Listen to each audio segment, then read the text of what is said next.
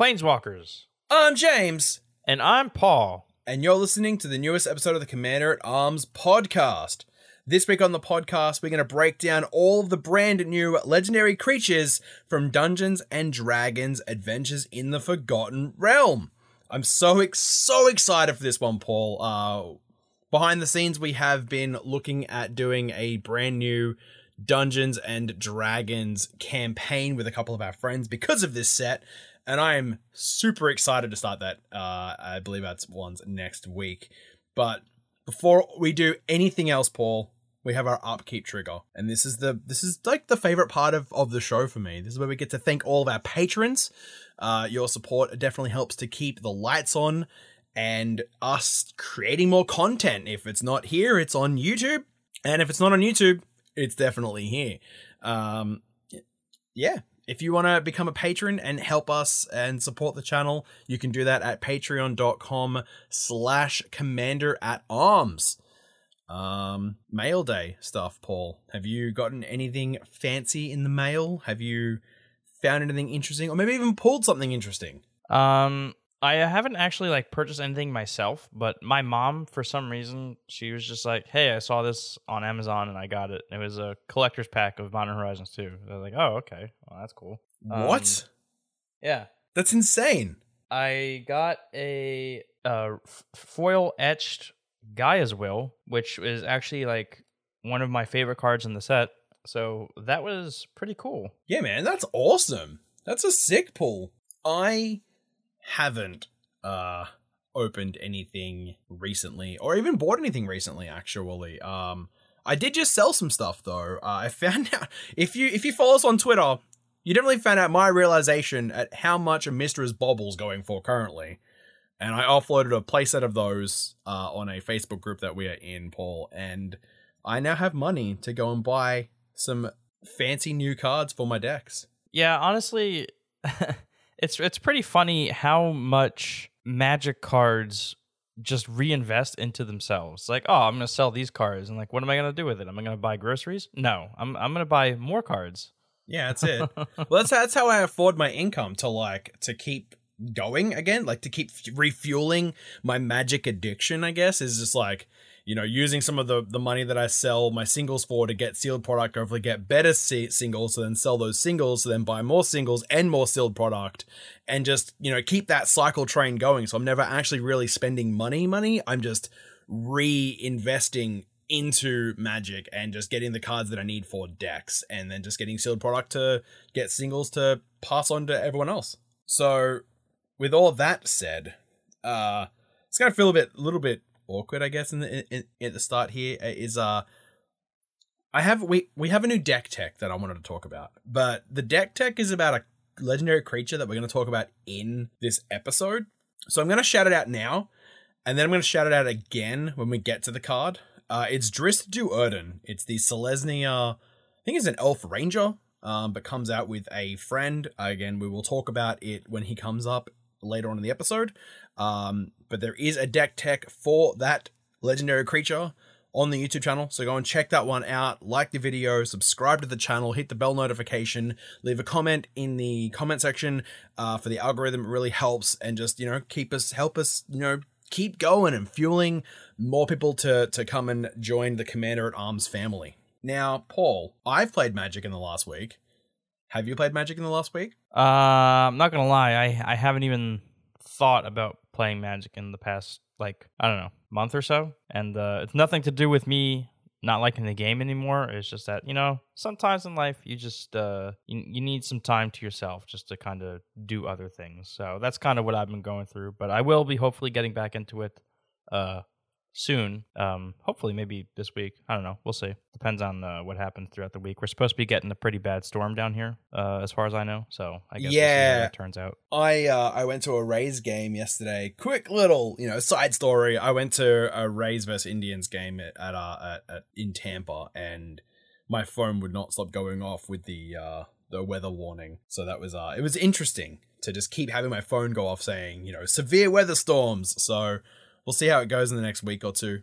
uh, down here, definitely in the Floridian area. Yeah, I think it actually got downgraded to a tropical storm or something. I don't think it's a hurricane anymore. Um, I don't think it was ever really a hurricane. Anyway, this is totally off topic, Paul. Let's let's let's get back into topic here and let's move into our main phase one, where we're gonna start talking about all the legendary creatures uh, from Dungeons and Dragons Forgot uh, Adventures in the Forgotten Realm. And where's the best place to start with this? And that is with the five color cycle of monocolored dragons. So it wouldn't be Dungeons and Dragons without having five brand new monocolored dragons to talk about. And the first one I'm going to talk about here on the show is Inferno of the Stars Mounts. Now, I believe this is just the translated name from a different language, so this one may change its name eventually when we get the actual English version of this card. Um, but it is a four red, red, 6 6 legendary dragon that says the spell can't be countered, it has flying and haste, and has an activated ability for one red mana. Inferno of the Star mounts gets plus one plus zero until end of turn. When its power becomes 20 this way, it deals 20 damage to any target. it's honestly kind of crazy to me that this is just like it's a six mana six six flying haste that can't be countered. If it didn't have any other text, this would be a good card. To add on like the fire breathing, okay, so fire breathing is cool. Uh, fire breathing, for those of you who don't know or haven't been playing that long, fire breathing is a an older card. It was an enchantment that you would put on a creature, and you could pay a red mana to give it plus one plus zero. So whenever you see an ability like that, uh, generally it's referred to as fire breathing. Um, the fire breathing is cool, but the fact that if you pump it to 20 and it's not the ability that has to do all the pumping, if you like double its power and then pump it a few times up to 20, that works as well. Um, to to dome anything for 20 is kind of nuts. Uh, there's a lot of things that like increase damage dealt in red. Um, there's a plethora of damage doublers, which means that instead of dealing 20, it's going to be dealing 40. Uh, even without the assistance of that, like if you're able to proc that ability while attacking somebody and you just hit them in the face with it, that is 40 damage because it'll be at at least 20 and it's dealing 20. Kind of crazy on on on a hasty body. Like It's a nutty card, and I love it. What a, what a really explosive way to start this episode. Yeah, and not to mention that uh, hasty dragons uh, have a history of being very prevalent in standard. So honestly, I don't think this one will be any different, especially since it can't be countered. It's just like a really good uh, finisher for maybe like a Temur or like a Jeskai control deck. Too bad we don't we don't play standard here, Paul. We play we don't play standard, but uh, we do care about prices of cards, which is We why do. I'm mentioning that because uh, it'll affect the price somewhat. So I guess if you pick this card up and uh, if if you pull this card, awesome. If you need to pick it up for a deck or something, maybe to try and uh, get the cheapest possible price for that one. Um, the next one we have is the mono black dragon. It is Ebon Death Draco Lich. Two and two black for a 5 2 legendary creature zombie dragon with flash and flying that says when Ebon Death Ebon Death Draco Lich enters the battlefield tapped. Sorry, he enters the battlefield tapped. Uh, you may cast uh, Ebon Death Draco Lich from your graveyard if a creature not named Ebon Death Draco Lich died this turn. The wording on this one is honestly, uh, it was a little confusing to me at first, so I I assume it's confusing to other people out there as well. Um, it doesn't care if it itself died that turn as long as a creature other than itself died that turn. So even if it and another creature died that turn, as long as something not named Ebon Death Draco Lich died, you can cast this from your graveyard. And that's an important distinction because it lets you do some pretty wonky things with uh uh since it's a zombie, you can do like pretty wonky things with like Gravecrawler because they both like Draco Lich lets you get Gravecrawler back, and Gravecrawler dying lets you get Draco Lich back, which then lets you get Gravecrawler back. You can do some pretty nutty stuff. Um, it's a very I don't want to say stacksy. I mean, it can go stacks, but it's a very value intensive card. Uh, as are as is anything that lets you get it back from the graveyard with very little downside, if any. Um, and I actually came up with uh, an infinite combo within seconds as soon as I saw this card. For those of you who are curious, uh, if you want to do degenerate things, uh, Ebon Death, Gravecrawler, the two cards I already mentioned, uh, Ashnod's Altar, another card that we have mentioned before many times, and either Mycosynth Lattice or the other card from M21 that I can't remember the name of. James, do you remember the name of that? Chromatic Orrery. Chromatic Orrery, that card. Uh, any co- uh, so the Ashnod's Altar, the Gravecrawler, and Ebon Death, and then either Mycosynth Lattice or Chromatic Orrery is infinite mana. and then you can spend it on whatever you want because they let you spend mana as though it were mana of any color. Go nuts! I don't know. Do what you want with that. I'm not doing it, but uh, it would be kind of cool to see other people do it. Yeah, I mean, I'd do it, but it requires me to build another mono black deck with one of these dragons, which I mean, I could. I like doing degenerate things in Magic. You know this, Paul. Of course. All right, let's move on to the next one. It's Icing Death Frost Tyrant. I always thought this card would have been like from judging from the artwork and like the color of the dragon and everything. I wanted this to be a blue card, but it's not. It's a white card. So it is two and two white for a four three legendary creature dragon with flying and vigilance. And when Icing Death Frost Tyrant dies, create Icing Death Frost Tongue, a legendary white equipment artifact token with equipped creature gets plus two plus zero. When equipped creature attacks, tap target creature defending control player controls and equip two. There's a lot about this card that bothers me, to be honest. And uh, for those of you who tuned into the last episode, we actually uh, this was one of the cards that uh, Mark Rosewater teased on his, uh, you know, the thing he does before each set. Uh, there's a lot of things that bother me about this. First of all, of course, it is the weakest of the five dragons, in my opinion, and of course, it is white. So, like, come on now. uh, but other than that, uh, it I know for flavor reasons, the equipment had to be legendary, but it just makes this card, in my opinion, like especially compared to the other four dragons, very weak because you can't have more than one of this dude's tongue. And again, I know for flavor reasons it has to be that way because there's only one icing death. There's only one icing death's tongue or whatever. Uh, but the equipment itself is so weak that it's actually very detrimental to the card itself. If the equipment was better, then this card would be better. But the fact that all it does is give plus two plus zero and tap a creature, like uh, it, it it doesn't it doesn't do enough for me. Like Bone Splitter is a one mana equipment that equips for one that gives plus two plus zero. The fact that this you have to have this thing die and the equip cost is two instead of one like bone splitter i'm pretty sure it's one anyway just to be able to tap a creature that that, that player controls like it doesn't it, it, it's just extremely weak to me if it would at least tap it and then not make it untap during its next untap step that would be good that would be much better but as it stands right now i honestly just i don't see this card doing a whole lot I didn't realize we were here to bash on white more, but i'm not I trying to get it. bash on white I mean, I understand. I mean, it would have been nice to see maybe the blue uh, dragon be the weakest one this time, but I mean, it is the white one. Let's let's be honest. Um, I don't even have a I don't even have like an argument to to defend this card either. I think I'm in the same boat as you. It it's four mana. It then when it dies, it puts a legendary on the field. You then equip it for two. It gets plus two plus zero. I mean, that's not all that fantastic. It's not like man, if I can find a way to make this creature a 20-20, I'm gonna deal 20 damage to something. You know, like that's just so much more exciting to me than I get a legendary equipment. I mean, I guess like you said, flavor reasons and story reasons wise and stuff like this would be really cool and really fun to be like, haha, this thing died and I cut out its tongue and now I'm gonna equip that tongue to a a soldier and that soldier's then gonna go off and do, you know, magnificent battley adventures and stuff and go on and so forth and everything. But I just I mean uh, It would have been know. way cooler if the equipment had something to do with rolling dice for a check or something. yeah. I mean that would have been really cool. Because, you know, rolling dice is a part of this set, which it has yeah, to be. exactly. So let's move on now to the Blue Dragon.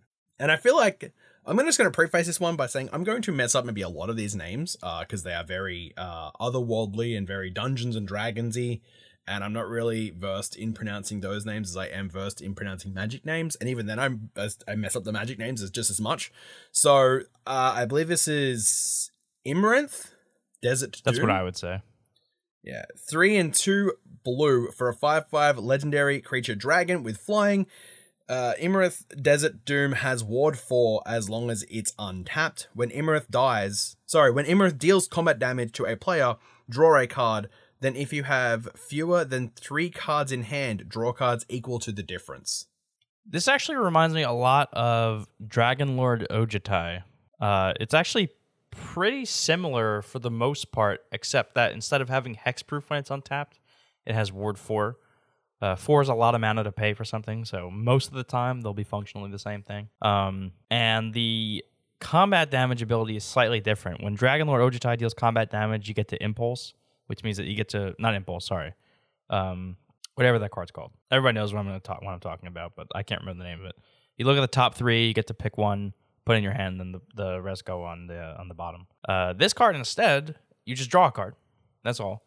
But if you have fewer than three cards, you get to draw cards equal to the difference. So, to just to explain how that works, like if you have zero cards in hand, uh, you'll draw a card. Then, since you have only one card in your hand, you'll draw two more. You'll just draw up to 3 Mhm. Uh, the wording is intentional so that you always get to draw a card, at least one card. And the increased versatility as a trade off for the sometimes it won't have quote hexproof end quote i think is a very reasonable one i'm not sure which of the two i would prefer i do think they perform largely the same function they're both dragons uh dragon lord ojutai is blue white instead of just mono blue but uh, they are very similar i think it's going to come down to a matter of preference between the two but i'm leaning more towards this one simply because the ceiling is a little higher And it's a dragon. And it's new. You have to play with the new cards. You always want the new and shiny things, right? You never, It never go backwards. it is a little weird to me to see the word desert on a blue card Yeah, that one, that's, that's why. tripped me out a little bit Yeah, I, I feel like this should have been like the Frost Tyrant and then the Icing Death, maybe Desert Doom. Still probably wouldn't work. I don't know. I'm not 100% always versed in like uh Forgotten Realms lore, so maybe there's a reason why they did it this way. Um they're probably better at explaining it than than we are. Um I will say, if you build an Iymrith deck and you do not include the card Desert in your deck for flavor reasons, shame on you. I mean, you have to, right? It's just, it's, yeah, you have to. Anyway, Paul, let's move on to the next one. We have Old Gnawbone. It is 5 and 2 green for a 7 7 legendary dragon with flying that says whenever a creature you control deals combat damage to a player, create that many uh, treasure tokens. This card is absolutely absurd. It is just crazy. You're in green, you're going to have creatures on board. And old Mabo doesn't care about itself dealing damage. I mean, it does in a way, but it just it doesn't it doesn't care what creature deals damage. You just get those treasures, which means that if you cast Old Gnawbone on turn seven, and you have at least two creatures on the field, you're probably getting, let's say, on average, about four to five treasures back when you connect with them. And with how much support green has gotten, and not just mono green, but like green in general, especially with a two mana anthem in the last set, Modern Horizons 2, this could just be one of the most incredibly powerful mono green decks we've seen yet. Even even not just a mono green, like this card just makes so much mana, it is absolutely ridiculous. Is it really bad that as we're talking about this, I really want to make this deck? No, I I, wouldn't blame anybody for wanting to Like- make this. I, everybody loves mana. in my magical Christmas land of this card, um, Old Gnawbone and um, Ohran Frostfang just really work together because I mean it's it wanting you to deal combat damage, draw cards. This thing's making you you know combat damage to make treasure tokens. You're then like refueling your hand, and you're getting extra mana to play those cards that you just drew into. Uh, it's just crazy. Like I I love it. And I don't really run high CMC commanders, but maybe I can find a way to make a like really interesting, fun, mid-rangey uh old Gnawbone mono green deck that just wants to swing out, attack, make big amounts of mana and then do some fun stuff. Yeah, I mean, I'd even run things like Gaea's Herald. I'd run Leyline of Life Force, I believe it is. Life Force, yeah. The one that makes creatures uncounterable. Oh yeah. I mean, just whatever I can do to make this thing uh, resolve and hit the field. Because, like, it's Uh, probably game over once it does. Destiny Spinner makes all your enchantments and your creatures uncounterable. That's another one. There, there's a lot of them out there. Uh, I'd run Cavern of Souls and just name Dragon, even if it's the only dragon in my deck. Because, like, the second this thing hits the table, if it doesn't die, which is a tall ask, I know, but still, it is quite a force to be reckoned with. Oh yeah. Do some Scute Swarm action with this. Get a lot of little Scute Swarms. Like you're in green, you've also got like Avenger of Zendikar to make a lot of plants. Then like like you said, there's the anthem from last set that gives them plus uh, was it plus one plus one or plus two plus two? I think this also does pretty disgusting things with Adrix and Nev. Oh yes, it would. Yes, it would because you would get two treasures. You'd get double. So if you if you dealt seven damage with this thing and Adrix and Nev on the field, you would get fourteen treasures. Yeah, and then there's another creature in Adrix and Nev that I think like the next time you make a token, it becomes a copy of a creature instead. Uh, some pretty, Esix uh, Fractal Bloom That's the one. is the the other Yeah. face commander. Is one of the alternate commanders in the Quandrix Quantum deck. yeah, so you can do some pretty disgusting stuff with this card. yeah, dude. I I want to brew this deck. I think I'm think I'm gonna I'm gonna brew this deck for the maybe the next deck tech that we do for the channel, uh, for the YouTube channel. so uh, keep your ears and your eyes out for that one because old old Gnawbone is he- he's coming. He's he's gonna he's gonna be featured somewhere in our content and more than just this episode. Um, so let's let's move on now. We've done all of the dragons. Let's get into the mono-colored legendary creatures in this set. So we have we have seven of them, and we're gonna start off with a mono red commander. We have Delina Wild Mage. She's a three and a red for a three-two legendary creature Elf Shaman that says when Delina Wild Mage attacks, choose target creature you control, then roll a d20. Uh, so if you're if the d I don't know really how to explain this, but if the d20 result is one to fourteen, you create a tapped and attacking token that's a copy of that creature, except it's not legendary and it has exile this creature at the end of combat. If the result is 15 to 20, you create one of those creature tokens and roll again. So for space reasons, they had to like shorten. They couldn't write the same text again. So when it says create one of those tokens, it's referring specifically to the token that you make for one through fourteen, and then you just get to do it again. Uh, this is kind of like a turbo helm of the host in a way. Um, I presume that uh, Brudiclad decks will love this. Um, the fact that the token is not legendary makes it particularly interesting with some uh, ETB triggers that legendary creatures happen to have. Uh, it also is pretty good with uh, like Old Gnawbone. Uh, anything that deals that has a combat damage trigger like Iymrith. Um, anything that has an ETB, like I said, which you know I'm, I don't have to name them here. Everybody knows all the ETBs that they use. It doesn't matter what it is, you know. Um, there's uh there's a, there's a lot of a lot of cool things to do with this card, and even in mono red, like you can uh you can make the token with Delina.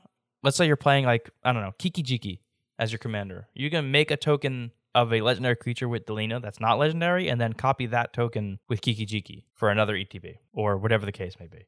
It's too much value, Paul. Stop it. All right. So the next one we have on the list here is Grazilaxx Illithid Scholar. That was uh that was a little hard to pronounce there. It is one blue blue for a 3-2 legendary creature horror that says whenever a creature you control becomes blocked, you may return it to its owner's hand. Whenever one or more creatures you control deal combat damage to a player, draw a card. deceptively amazing card. You get to block with impunity because it includes itself. So even if this thing gets blocked, you get to bounce it to your hand. You get to attack with impunity because you know there's no repercussions really. You just get to bounce it back to your hand no matter what. Uh, it draws cards for combat damage, which wink wink with Delina. You know you can make a second Grazilaxx and do some pretty uh, cool stuff there. Um, it is a what is it called? A mind flayer. Yeah. Is that what this thing's called?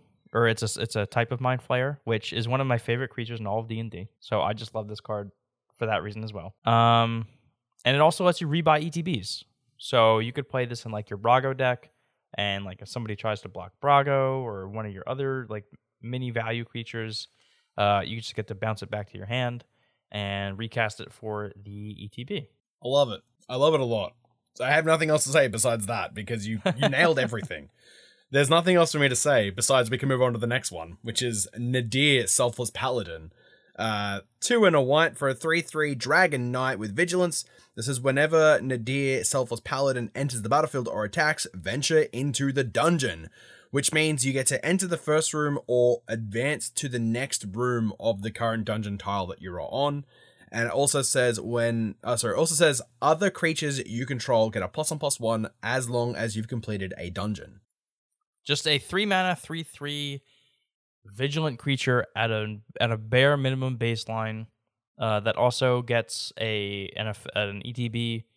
I guess it depends what dungeon you're going into. I don't remember. There's three dungeons. I don't remember what the opening rooms are on any of them. So it also gets some kind of effect based on whatever dungeon you enter. Uh, very, and for that reason, it is a versatile card because you get to basically pick uh, what ability you want it to have as it enters.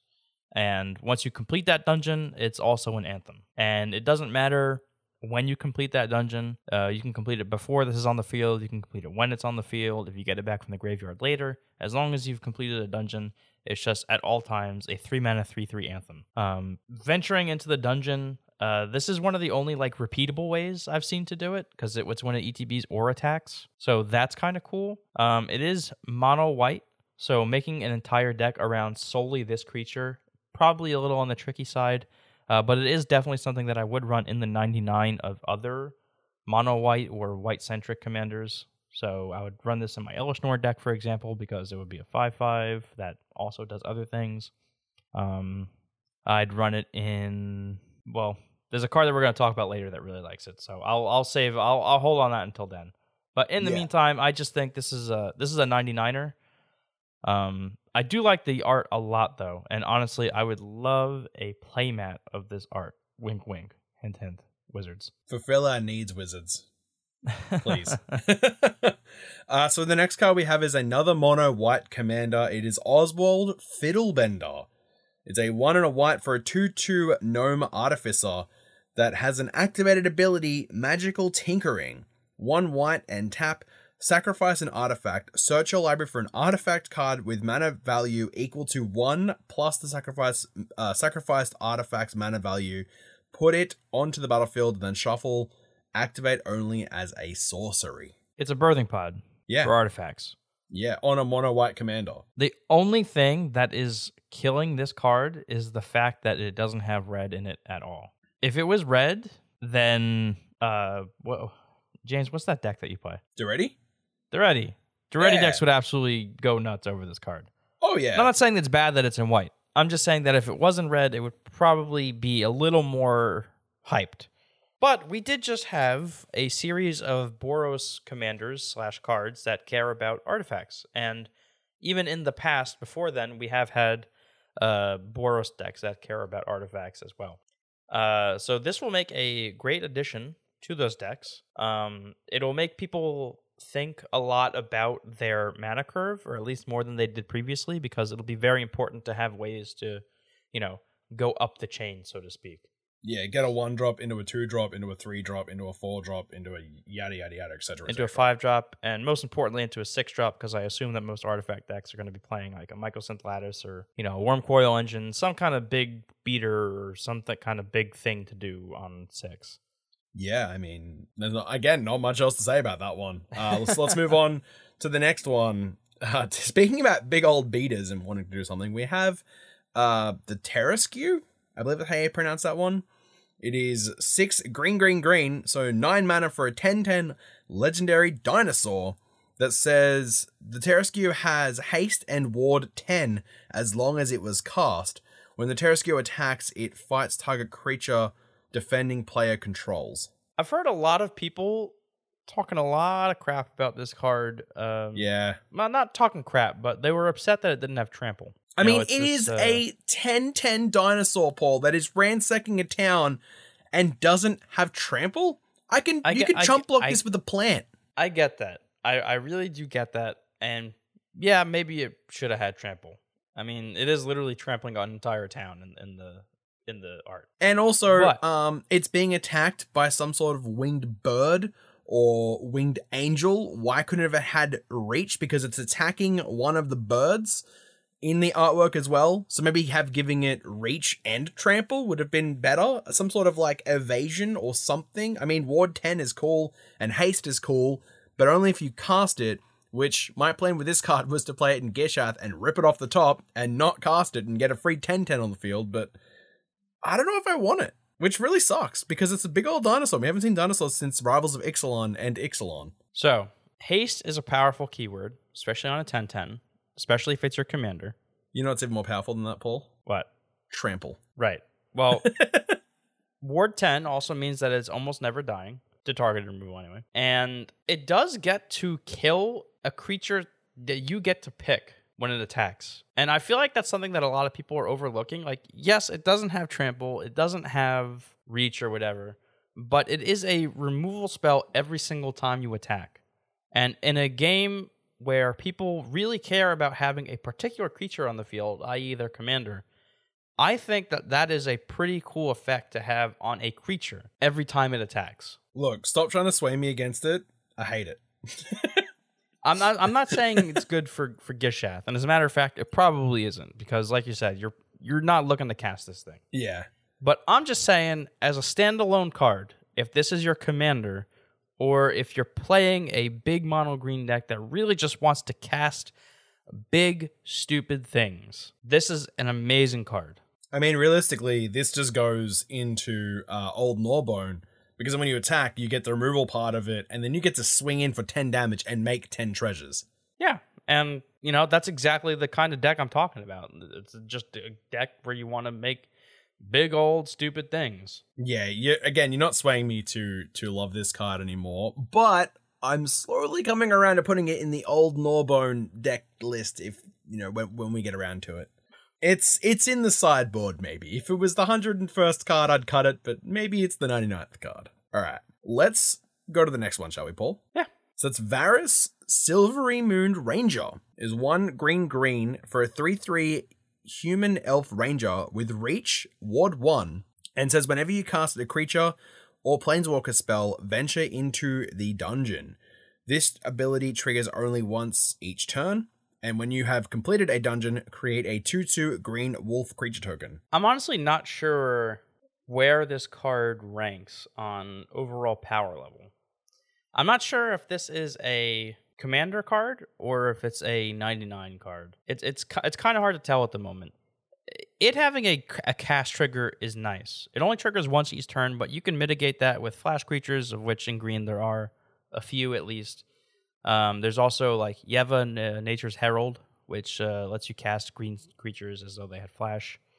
Uh, that's a way you can get around that because it triggers only once each turn, not only during your turn. So you can trigger it a few times at least per turn cycle. Uh, it has Ward 1, so it has a little bit of natural protection built in. It is a ranger, so it has reach. And I don't know, I just feel like that payoff isn't really enough to put this in the uh, the command slot or in the, you know, as the leader. Completing a dungeon, which is 5 rooms, I think, if I'm not mistaken, to make a 2/2. I mean, if you were going for like a like adventuring deck kind of like, you know, you're uh, essentially instead of playing like a game, game of Commander Magic, you're playing like a half D and D game of Commander, where it's like you're all venturing into dungeons and you're coming out the other end with something, and you know you're kind of just like killing off a threat, or maybe you're playing like some sort of arch enemy variant of Commander. I can see this where it would have its place, being that kind of adventuring Commander. I did think about building this deck over the other deck that I built for the for the YouTube channel because I was like, oh, it's mono green and it's a human elf ranger and it does dungeony things and that could be really interesting and cool. But then it came to the the payoff and that tutu. I mean, some of the dungeons are mad. Like some of the dungeons draw you cards and you know make your opponents lose life and you gain life and they sacrifice things and they discard cards and everything. All kind of like effects you don't get in green. But I didn't really see the like. It, what this wasn't enough. I needed a little bit more for it to be a really cool, maybe not even just a powerhouse of a card, but just like an interesting commander. Maybe this goes in the 99 of a different green deck. Maybe, but I mean, yeah, I, I would place it among the same lines as like uh Tireless Tracker or the most recently released card like Tireless Provisioner. Uh, it's just one of those green cards that accrues value just by existing. And for that reason, yeah, you're probably right. it, it is a, it is a pretty decent card in the 99 just to be there and coincidentally do stuff. Yeah. You know, as Greek cards are privy to doing.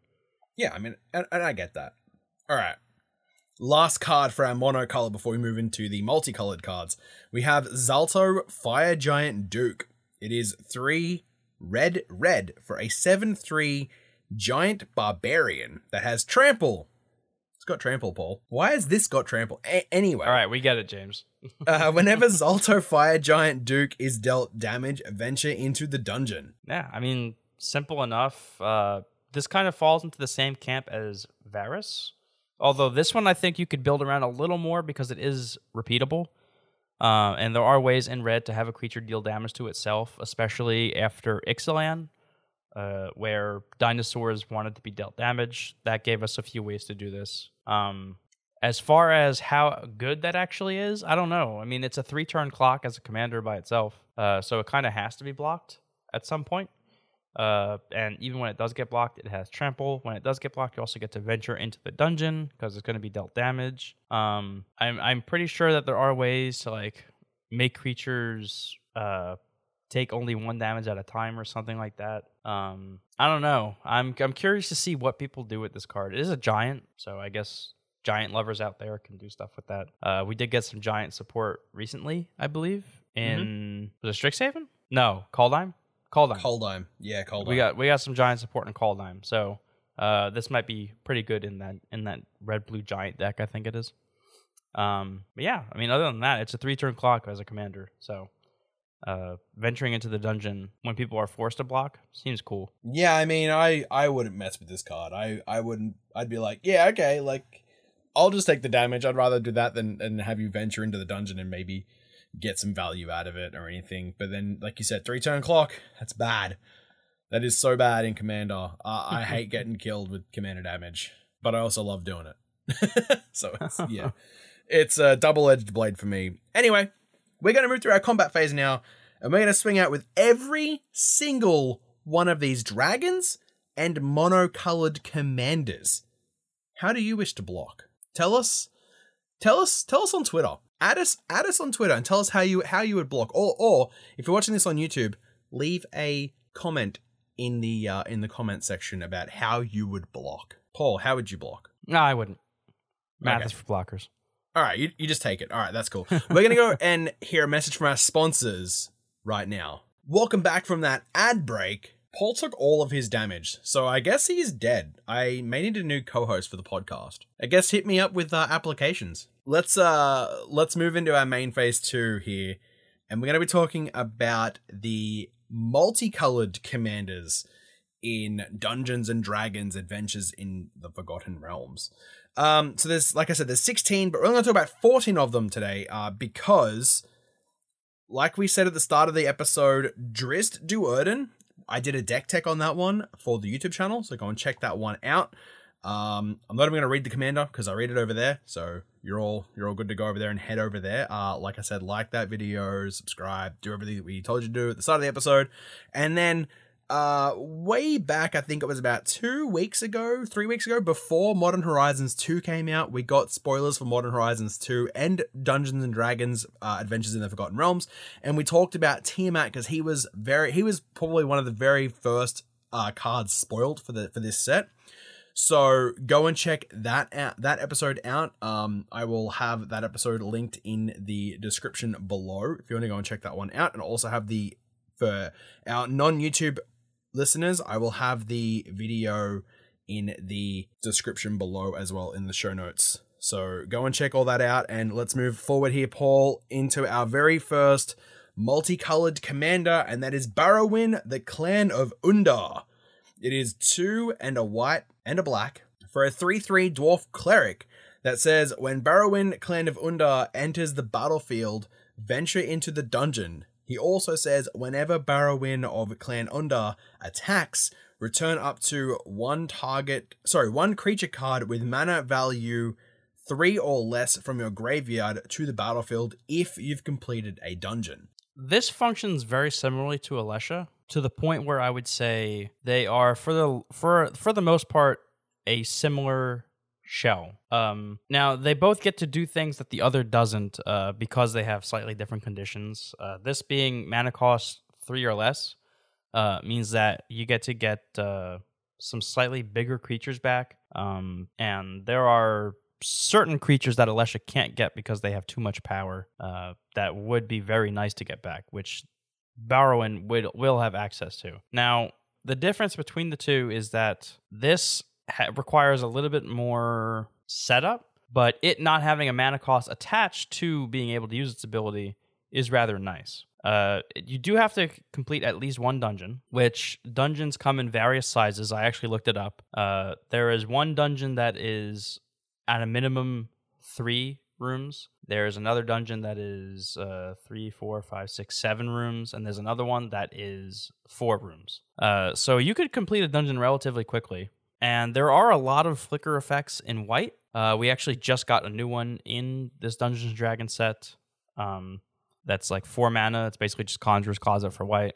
Uh, well, there also is Conjurer's Closet, another way to blink this. Uh, there's also other cards that venture into the dungeon, like the one we mentioned before, uh, Nadaar Selfless Paladin. And uh, being able to complete a dungeon in just a few rooms means that you can get this guy online pretty quickly. And that means that you can start, you know, recurring stuff from the graveyard pretty early on. And I'm not sure how powerful this will be as a commander or even as a card, but something tells me that there will be people that will make some pretty wild board states off of this card alone. It's also an uncommon, which is noteworthy. Yeah, I don't think I've ever really built a deck around an uncommon commander before. It's always been like rares and mythic rares. All right. Our next multicolored commander is Bruenor Battlehammer. Two red and a white for a 5 3 dwarf warrior that says each creature you control gets plus 2 plus 0 for each equipment attached to it. You may pay 0 rather than pay the equipped cost of the first equip ability you activate each turn. Now, hmm. I'm honestly not a big fan of the oh get a bunch of equipment and put it on. You know, the the the Voltron style of play. Uh, but as far as Voltron commanders go, I actually think that this one is a pretty solid option. If at a bare minimum you get an equipment that gives, I don't know, let's say plus one, plus zero, whatever, doesn't matter, then you get to not only play that equipment, but you get to equip it for free immediately. So let's call it equipment haste, just because that's easier for me to say. Um, you get to just equip it like it has haste, uh, and then this thing is immediately an 8 3 just because it has an equipment attached to it. And then, you know, it only scales linearly from there. So the next equipment, even if it's the same one, uh, it'll get another plus three plus zero, so it'll be an 11 3. Um, there is an equipment from years past. I forgot what it's called. Replicating Battle Axe, something like that. It's an equipment that whenever that creature deals damage, it makes a token of itself. Um, James, come on, I, you know what I'm talking about. I know the card, but it's like knowing the card and then being able to pluck that information out of my head. Well, at any rate, this might actually be the deck that I would finally play. Um, another card that I can't remember. It's a, it's a huge pet card of mine. I can't remember the name of it. The Assault Suit. This this might finally be the deck that I would actually play Assault Suit in, and it would actually be good. You just equip it to this guy for free. It gives it plus two plus two, and it can't be sacrificed. And you get to give it to other people each turn at the beginning of their upkeep. And then Bruenor gets to do a lot of battle hammering. Yeah. Um. So the card you were talking about, Paul, was Bloodforged Battle Axe. There you go. Thank you. It is a. it's a one mana equipment. Equips for two. Gives a equipped creature plus two plus zero, and whenever a equipped creature deals combat damage to a player, create a token that's a copy of Bloodforged Battle Axe. Yeah, that would be that would that would kind of be the nuts. But honestly, like I just think that this card is really good, and it'll be a pretty scary deck. Very powerful for an uncommon uh, legendary for sure. Not as powerful as Tatyova, but still relatively up there. All right, so we have Farideh Devil's Chosen is our next one. It is two blue and a red for a 3-3 Tiefling Warlock. Has uh I guess this is a this is a it's a triggered ability, so it's called Wa- Dark One's Own Luck. Whenever you roll one or more dice, Farideh Devil's Chosen gains flying and menace until end of turn. If any of those results was 10 or higher, draw a card. um, funny to note about dice rolling. Um, there are cards in the set that let you roll dice, but there's also a card from the Planechase set.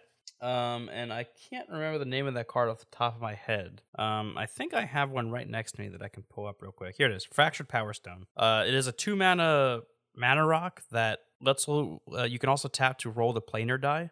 Um, that typically only has anything to do in plane chase, but it still apparently counts as rolling a dice. And so people have been uh, fiddling with that to just to get these uh, dice rolling triggers off.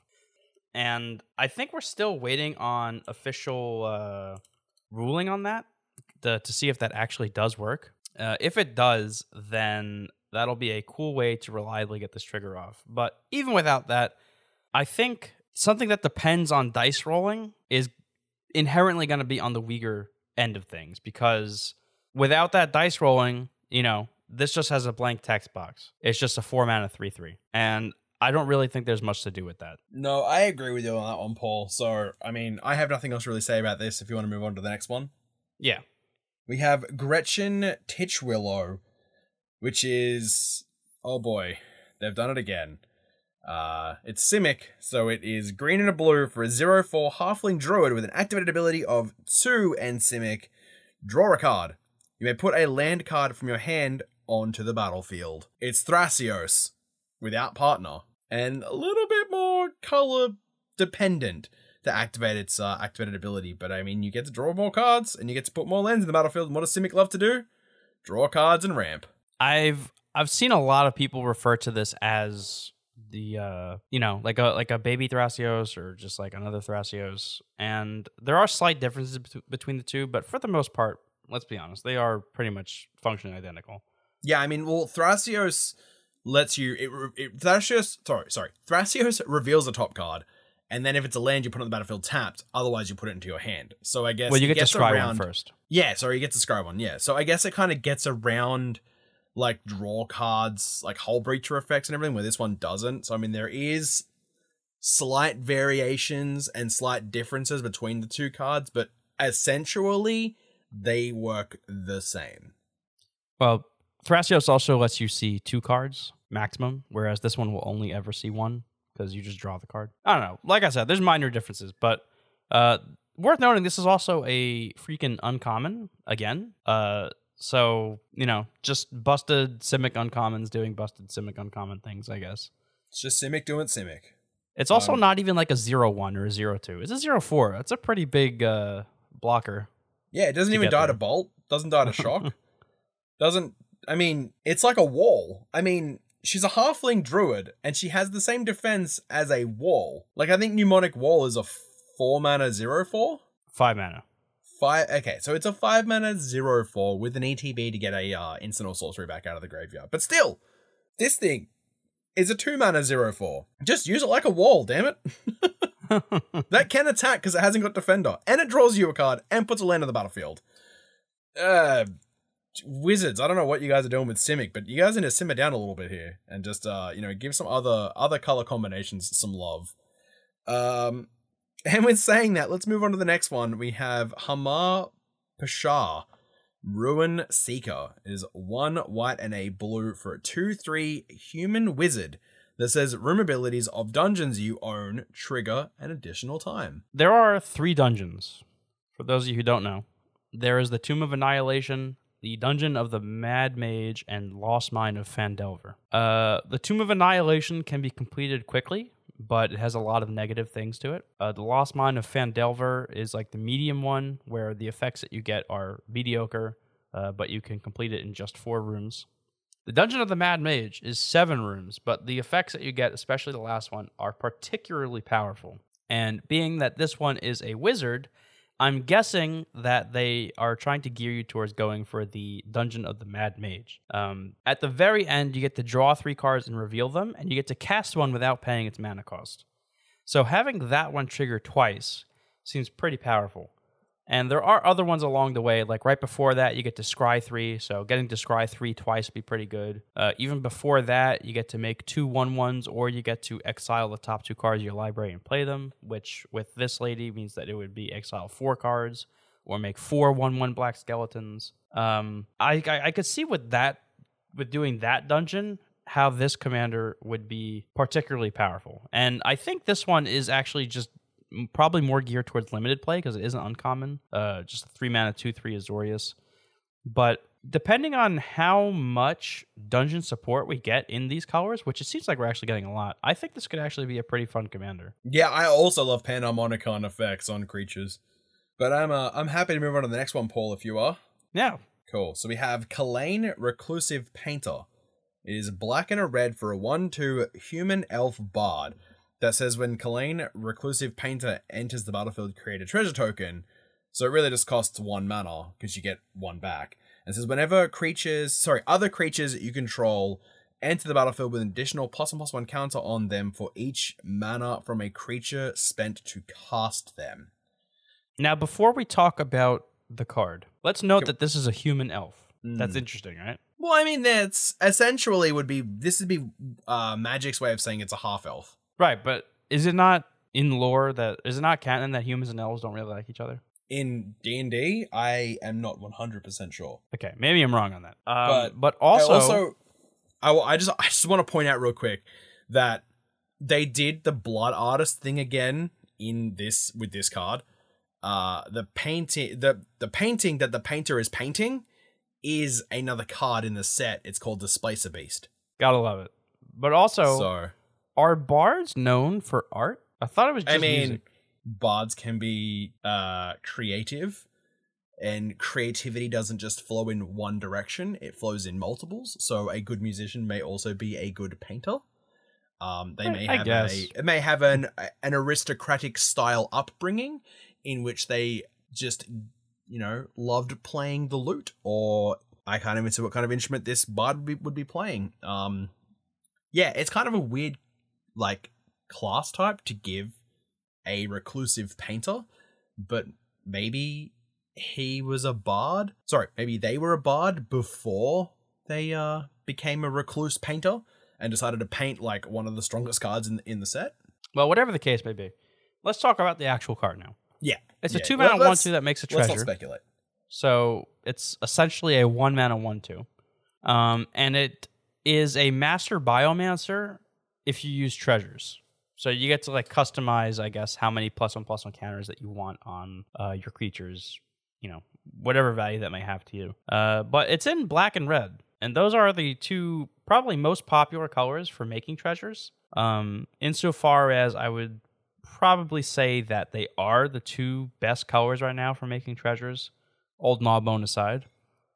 And I'm curious how you can really like abuse that ability just to make something very large, right? Like what in red and black would you want to make extremely large? Grave Titan?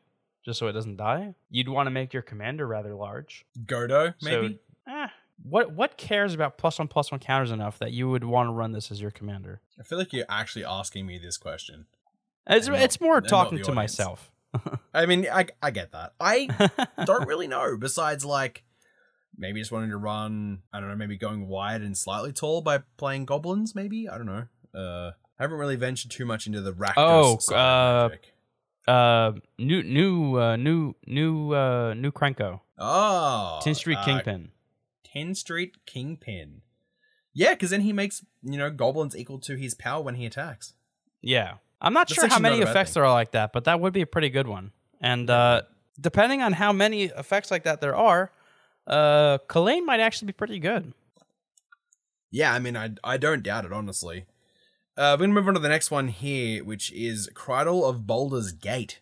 It is it's uh blue and a black for a one three human elf rogue. There it is again, Paul. Uh, when Krydle of Baldur's Gate deals combat damage to a player, that player loses one life and mills a card. Then you gain one life and scry one. And also says whenever you attack, you may pay two generic mana. If you do, target creature can't be blocked this turn. I I'm pretty sure that the Scry should have been draw a card, but whatever. We take what we can get, especially when it can guarantee that it can that it itself can attack, and not just itself, but it can also make sure that your other value creatures can attack or can get through if you want them to. Uh, it is a rogue that is noteworthy for. I know that some people are playing rogues because of that commander that they came out with Zendikar. Um, having to pay two mana for it though, it's a little on the steep side, but to guarantee a little bit of card advantage, and I guess for coincidental mill, um, it also does say that it's whenever you attack, not whenever it attacks. So no matter what's attacking, you always have the option to pay two to make something not be blocked this turn. So you could even just play this as a way to make your commander unblockable in whatever your blue black X deck is.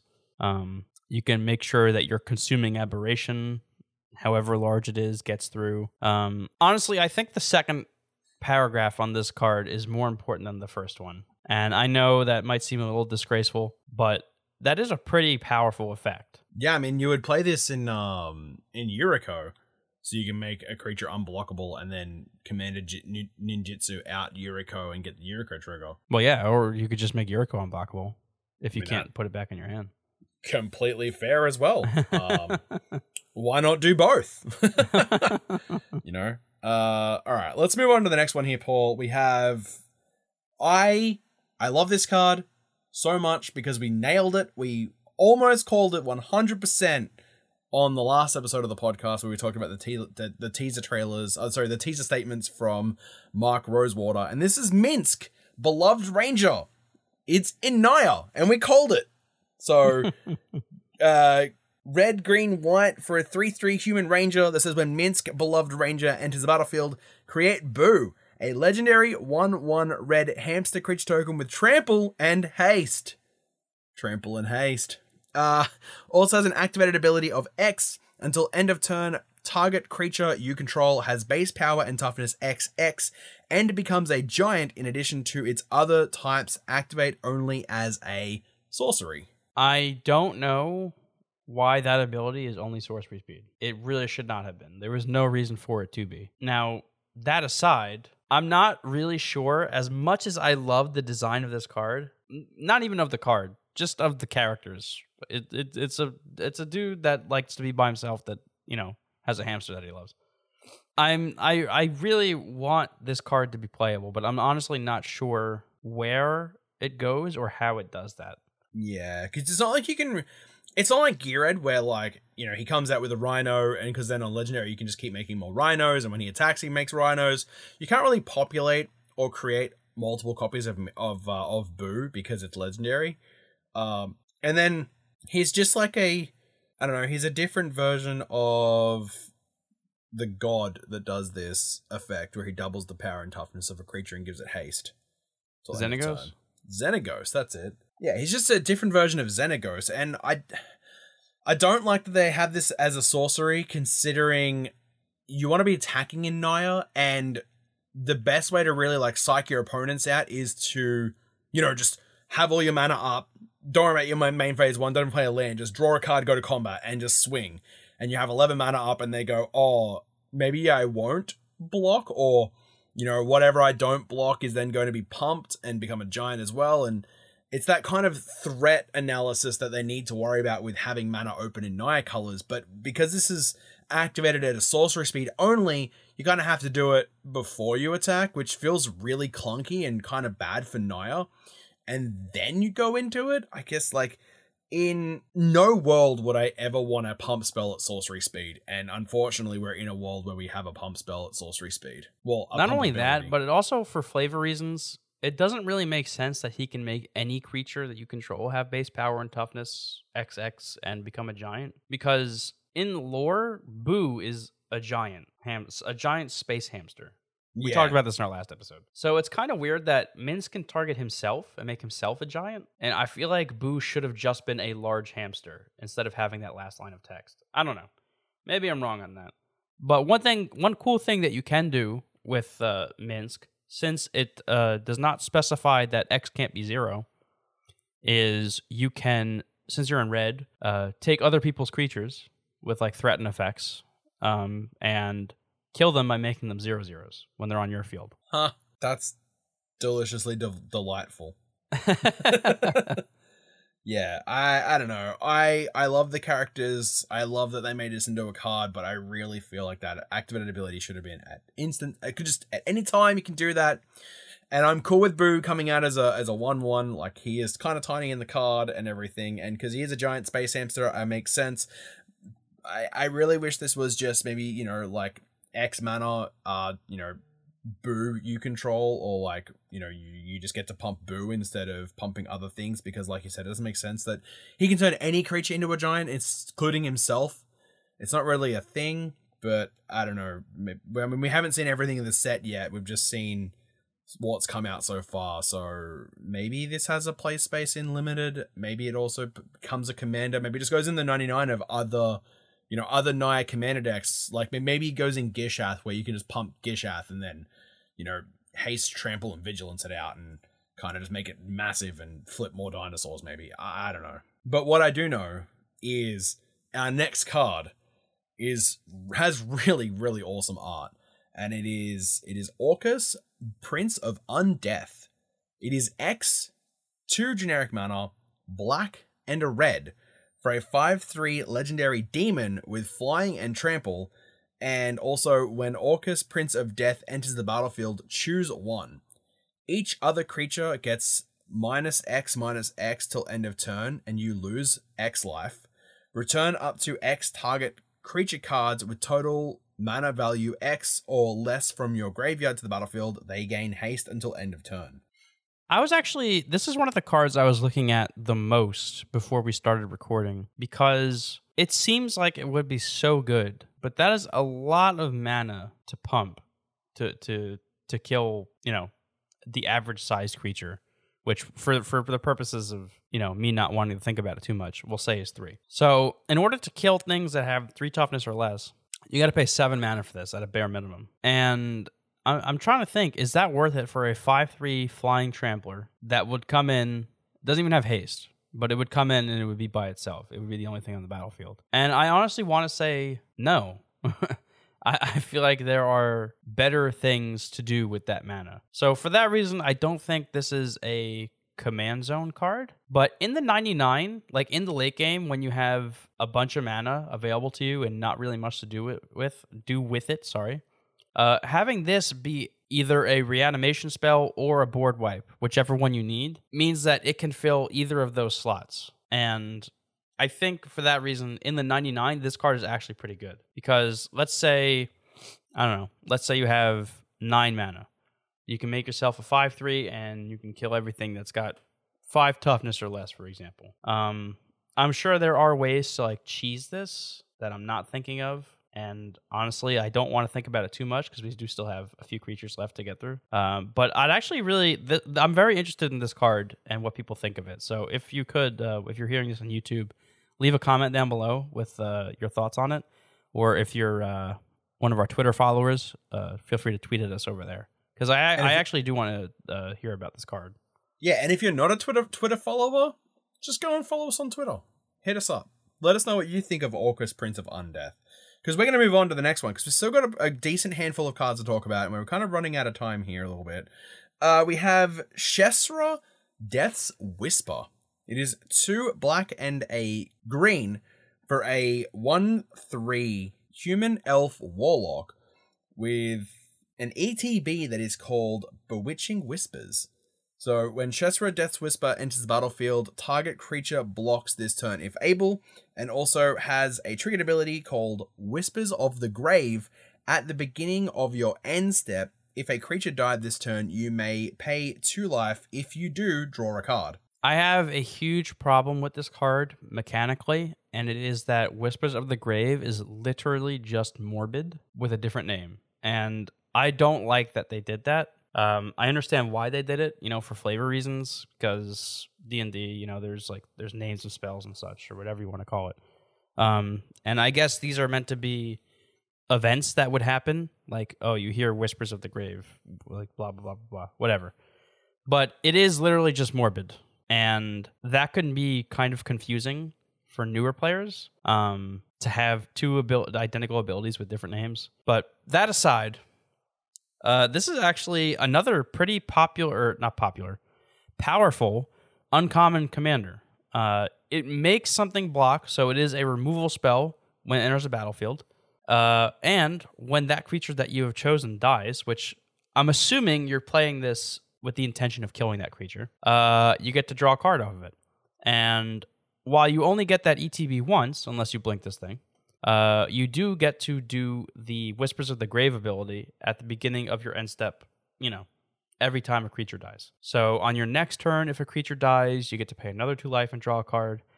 Um, you're in black and green, which have a ton of removal, a, a metric butt ton. Uh, so I don't know. I feel like this again, not really a commander or a command zone card, but definitely worth considering in the 99. Um, honestly, I would probably even play this in like Muldrotha because it is a repeatable removal spell that also draws cards. Yeah, actually, I'd play it in Muldrotha as well. All right, so the next one we have here is Targ Nar Demon Fanged Gnoll.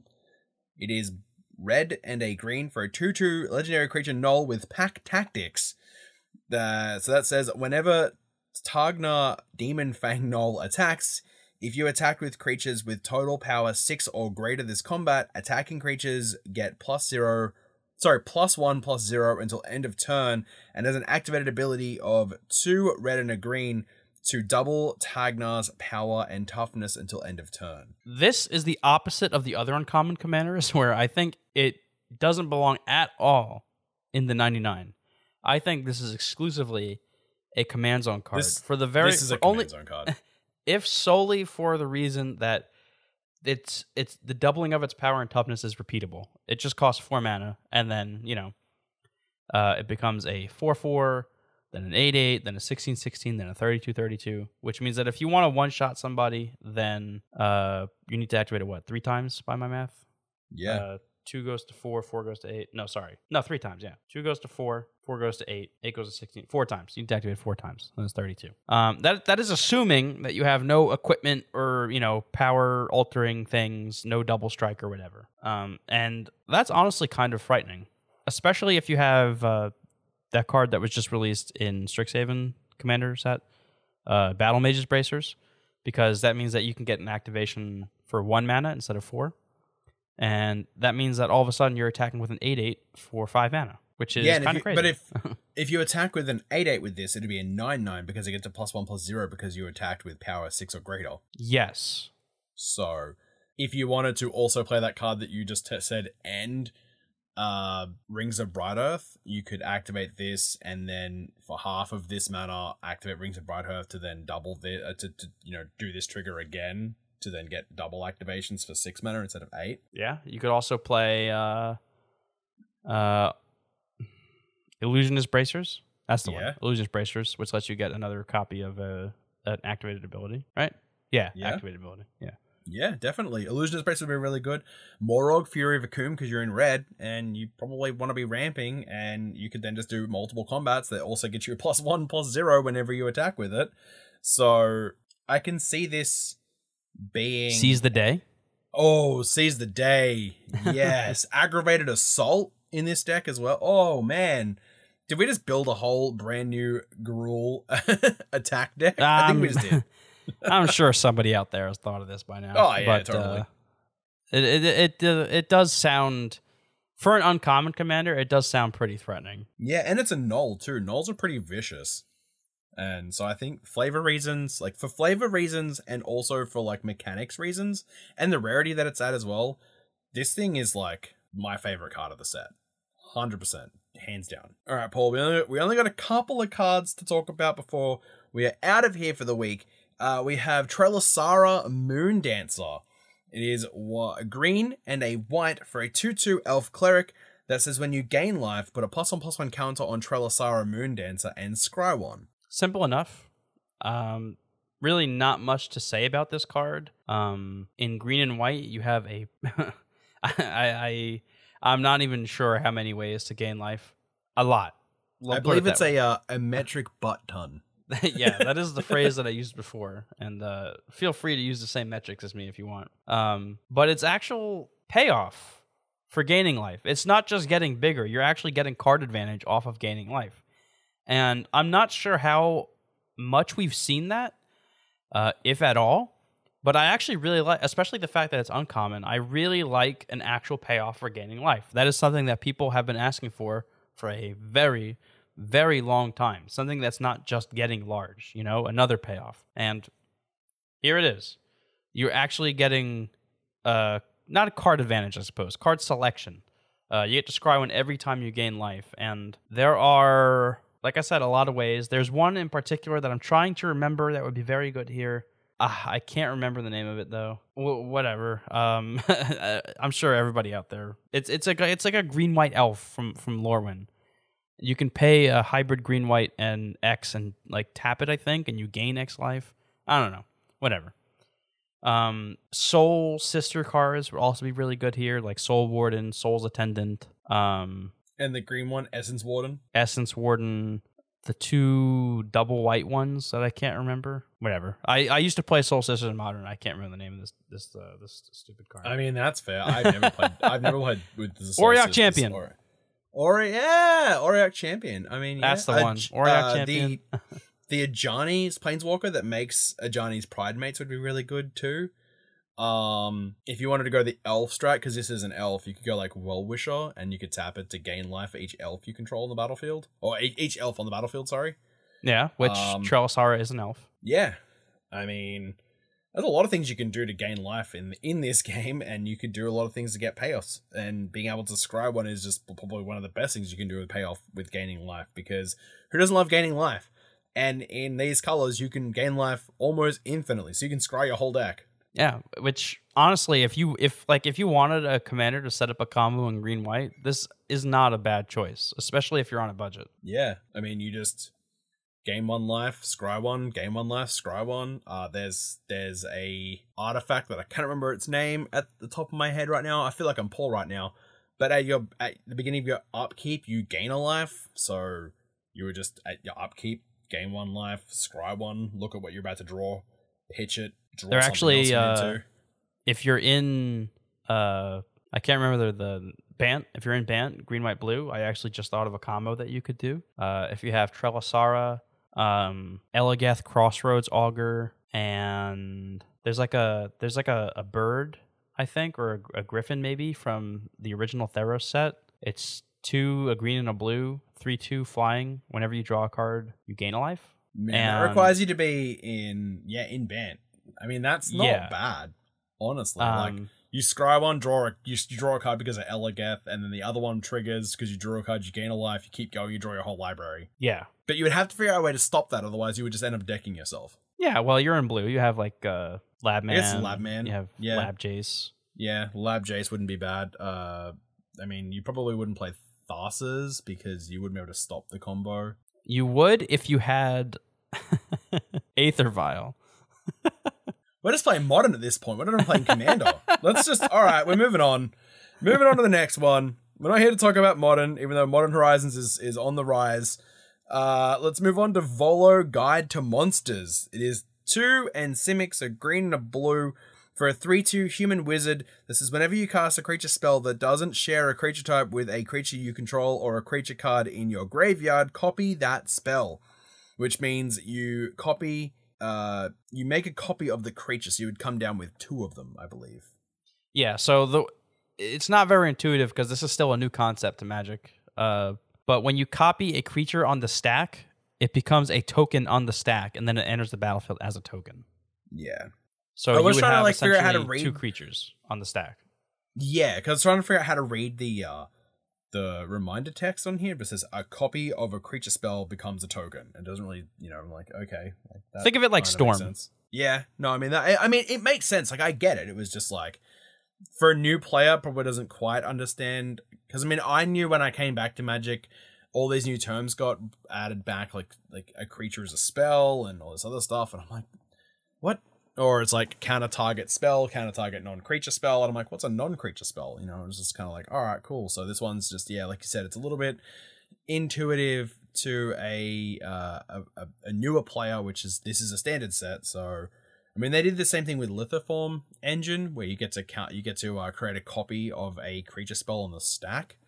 Um, I don't know. I like Volo. I looked at building Volo, but again, it's just Simic doing Simic things. You get to, you know, just make a lot of creatures really quickly, and you get a ramp, and you're gonna draw cards because you're in blue and you're in green, and you're gonna be, yeah, you, you you're gonna be in creature strats. So I guess this doesn't really have a payoff unless you were to play lots of green and blue creatures that don't share type with your in your graveyard or the battlefield to maybe do X with ETBs. So I mean, it'd be kind of hard.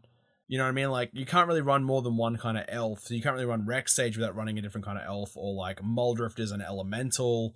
So that'd be kind of hard. It'd be I don't know. It, I think it'd be a little bit difficult to make this this guy really pop off the way that people may want him to. Um, but I Now, guess it's here's- just Simic doing Simic. Here's the thing. I know it's tempting to say that this is Simic doing Simic things, but I, I would argue this actually kind of breaks Simic a little bit.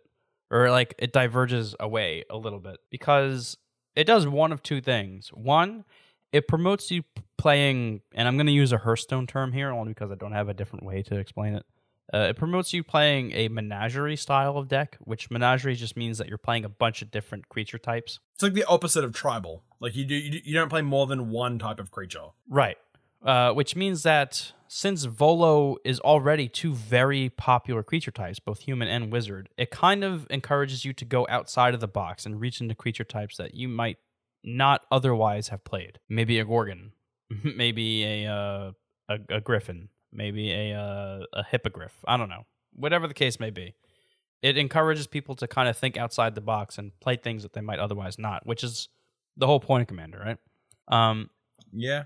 the other thing it might do is encourage people to well still think outside the box but in a different way uh you know find ways to like phase your creatures out because when they're phased out they don't count as being in the battlefield so when you play a creature with volo um, you get to copy it even if that phased out creature has the same type and there are ways in blue to do that because that used to be a blue mechanic um Yeah, back But- in Mirage, wasn't it, when they added phasing? Yes. Uh yeah, Mirage, yeah, yeah. Um and yeah, I just think either way, it, this card is actually encouraging people even if they are playing Simic to do things that they wouldn't typically do. You know, you're not really playing those Simic staples anymore. Especially since a lot of them are legendary and it does and Volo doesn't really matter for that because you can't have more than one of a legendary creature. All right, you've swayed me. I can't say Simic doing Simic things with Volo. uh, yeah, I just I feel like uh, if you were to gift somebody like a Vastwood Nexus slash like arcane adaptation card through any means necessary, you would really just like pretty much shut off the Volo deck until they got rid of that enchantment or artifact. Uh, yeah. I mean, that's one way to do it, but Yeah. that's an extremely niche scenario that I'm pretty sure would come up maybe 0.0001% of the time. But they're the ratios and percentages that I love, Paul. All right, let's do our last card here, Paul, before we sign off for the week, and that is Xanathar Guild Kingpin. Four and Dimir. So blue and a black for a 5 6 legendary creature, Beholder. Not a creature type I'd ever thought I'd see in Magic. Uh, at the beginning of your upkeep, choose target opponent until end of turn. That player can't cast spells. You may look at the top card of their library anytime. You may play that play the top card of their library. You may spend mana as though it were mana of any color to cast spells this way. The obvious card to compare this to, and it is the one that I have seen most people comparing this to, is Sen Triplets. Mm-hmm. This is basically Sen Triplets minus white, and instead of using that opponent's hand, uh, you get to use the top of their library. Now, there are benefits and detriments to both of them. Uh, Xanathar, when the opponent is empty handed or has very few cards in hand or has just lands in hand, uh, Xanathar can potentially get more gas off the top. Um, Xanathar also fixes the problem that Sen Triplets had uh, by letting you spend mana as though we're mana of any color to cast those spells. Uh, Triplets does not have this text, so you either have to play your opponent's lands or use multicolored lands of your own, or have a way to make your lands tap for any color mana, whatever the case may be. So those are a couple of the good parts about Xanathar. However, Xanathar is privy to the same issues as Bolas' Citadel, where you can absolutely just completely brick off the top of the deck. Not only that, but you don't get to see their hand. So if your opponent is sandbagging like a combo piece or something, you don't know that with Xanathar, and you can't take it from them. Sen Triplets, on the other hand, people love to keep goodies in their hand. Uh, you get to play those goodies. I have ruined many people's combos. I have actually pulled off other people's combos with Sen Triplets. True story. Um, you can also just run out of gas with Sen Triplets, but there are a lot of ways, especially in blue, to give everybody cards. And it's very easy to help people refill their hands. So, all in all, I've seen people argue that Xanathar is better. I honestly think that it belongs in the 99 of Sen Triplets. Uh, especially since with Sen Triplets you get access to white, which means that you have some pretty good removal. Um, Yeah, I'd argue you have the best removal in white with Swords Plowshare and uh, Path to Exile like effects. yeah, you also have some really good artifact and enchantment removal. Um, but I understand why people, especially if you just like beholders, that is another thing this card has going for it is that it's a unique creature type, and honestly, the art is like kind of cool. It's just you know, it's this beholder sitting in front of a bunch of uh, people, and he's just got this like real smug grin on his face. It's a it's a cool card for sure, and I understand why people would want to play it if it was for that reason. Um, personally, I think Sen Triplets is better, but this card is also like it's not that far behind. It's not, and I have nothing else to say about it because you just got the rundown from the Sen Triplets player. I've never played Sen Triplets. I've been played. Uh, I played against Sen Triplets. I've actually played against Paul playing Sen Triplets, and it wasn't uh, that it wasn't that bad. I mean, it was okay. Uh, I didn't see you do the whole take my combo thing, but that's just uh, you. You call me a monster for playing combos. You play other people's combos. I mean, that's their fault for playing combos. What, what are you talking about?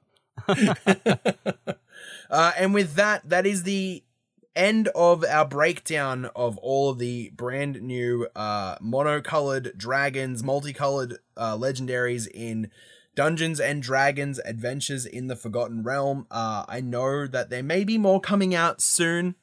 So if there is any more coming out uh, before preview season ends, we will cover those in a future episode. So don't worry, we will get to them. Um, don't be like, oh, hey, you guys missed X, Y, and Z. It's like, nope, we will do it in the future. And if you listen to that episode and don't know we did this one, we'll link it and you can go back and listen to this one because we don't really miss much. Uh, and with that, I'm going to uh, go. We're going to go to our end step. I'm going to clean up a little bit here. Uh, if you want to get at us and keep the conversation going about which commander is the best in this set, you can do that on Twitter and Instagram at CMDR at Arms. Uh, if you want to check out the YouTube channel, it is Commander at Arms on YouTube. We do deck techs, unboxings, the podcast is there as well. Uh, we're going to eventually, hopefully, have uh, gameplay coming out very shortly, very soon. I'm still learning the ropes on video editing. Um, we have the TCG affiliate link. So if you need these cards, this sealed, if you need sealed product of this or singles from Modern Horizons or anything else, you want to gift stuff to your friends, as well as uh, you want to buy online and support your local game stores, you can do that through TCG player and use our affiliate link. Helps us you know keep the lights on here at, at, the, at the studio. And that is tcg.com sorry tcgplayer.com slash commander at arms. Look at me i'm messing up my own affiliate link.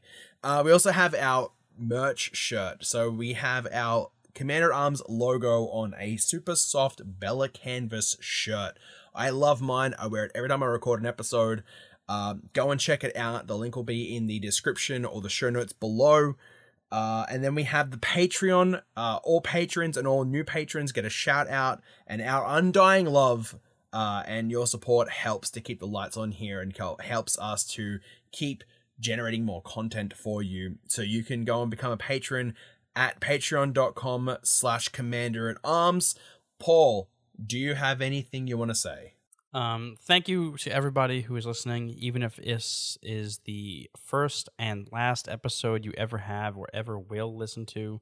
It means a lot to me and James that you did take the time to do so. So thank you for that. Uh, if you liked what you heard, uh, please feel free to share our name around within your friend groups, uh, within your play groups. Uh, you know, just get our name out there. Me and James are always looking for opportunities to grow and meet new people and your word of mouth really helps us a lot in that goal. And with that, I'm James. And I'm Paul. And you've been listening to the newest episode of the Commander Arms podcast. Peace. See ya.